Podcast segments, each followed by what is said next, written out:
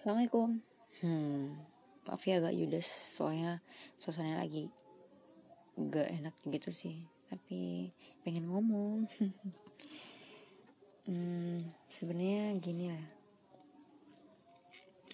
Mary tipikal orang yang susah bicara ke depan. Mungkin karena didikan dari rumah juga gitu ya.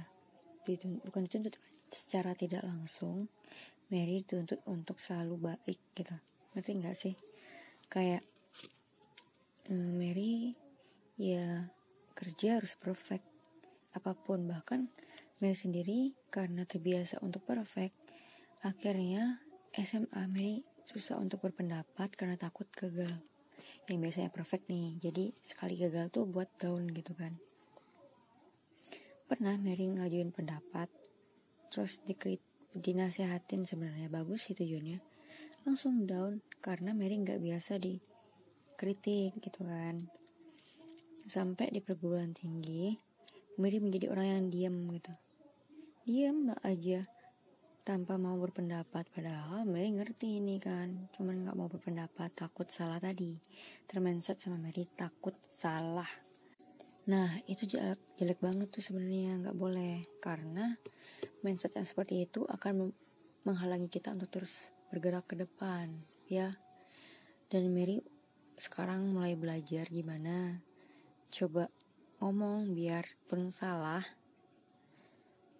Hmm ya gitu sih. Kayak bingung ya.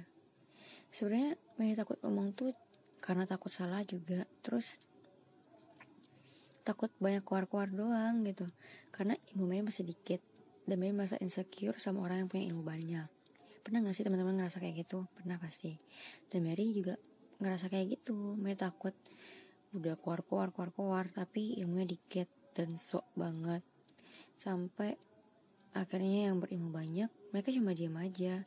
Gak menyuarakan kayak Mary yang keluar-keluar gak jelas. Prinsipnya sih kayak sampaikanlah walau satu ayat gitu kan cuman kalau tanpa landasan kan juga kayak tong kosong gitu. Itu sih yang buat Mary takut buat ngomong di depan orang dan menyuarakan pendapat. Soalnya waktu dari SMP ya dari SD sampai SMP Mary kan sering ngomong tuh. Cuman karena sering asal ngomong akhirnya Mary diprotes. Kok kayak gitu? Kok gak ada landasan? Kok kayak gini? Kok gitu? Dan buat Mary jadi aduh aku down banget kayak gini.